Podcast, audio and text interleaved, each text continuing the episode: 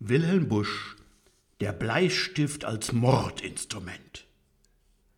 In Madrid lebt einst ein Jüngling, der Pedrillo war genannt.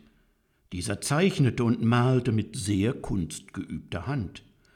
Keiner trug wie Don Pedrillo son hohen steifen Hut und den edlen Bleistiftspitzen konnt er aus dem Grunde gut. Meistens nahm er Nummer sieben, spitzt ihn an zwei Seiten an, was man sehr bequem, indessen niemals praktisch finden kann.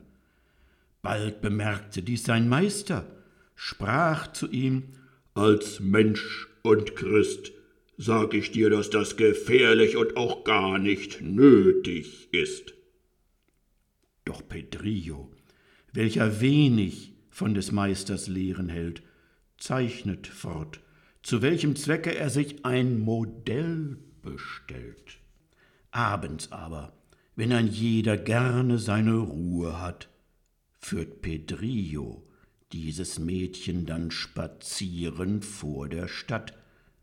Bald bemerkte dies sein Meister, sprach zu ihm Als Mensch und Christ sage ich dir, dass das gefährlich und auch gar nicht nötig ist. Doch Pedrillo schlug die Lehren Lirum Larum in den Wind und spaziert schon nächsten Tages wieder mit dem schönen Kind. Und er spricht, ich lieb dich, Rosa.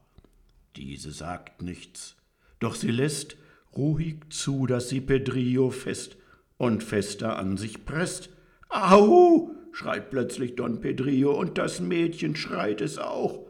Sterbend sinken beide nieder unter einem Myrtenstrauch.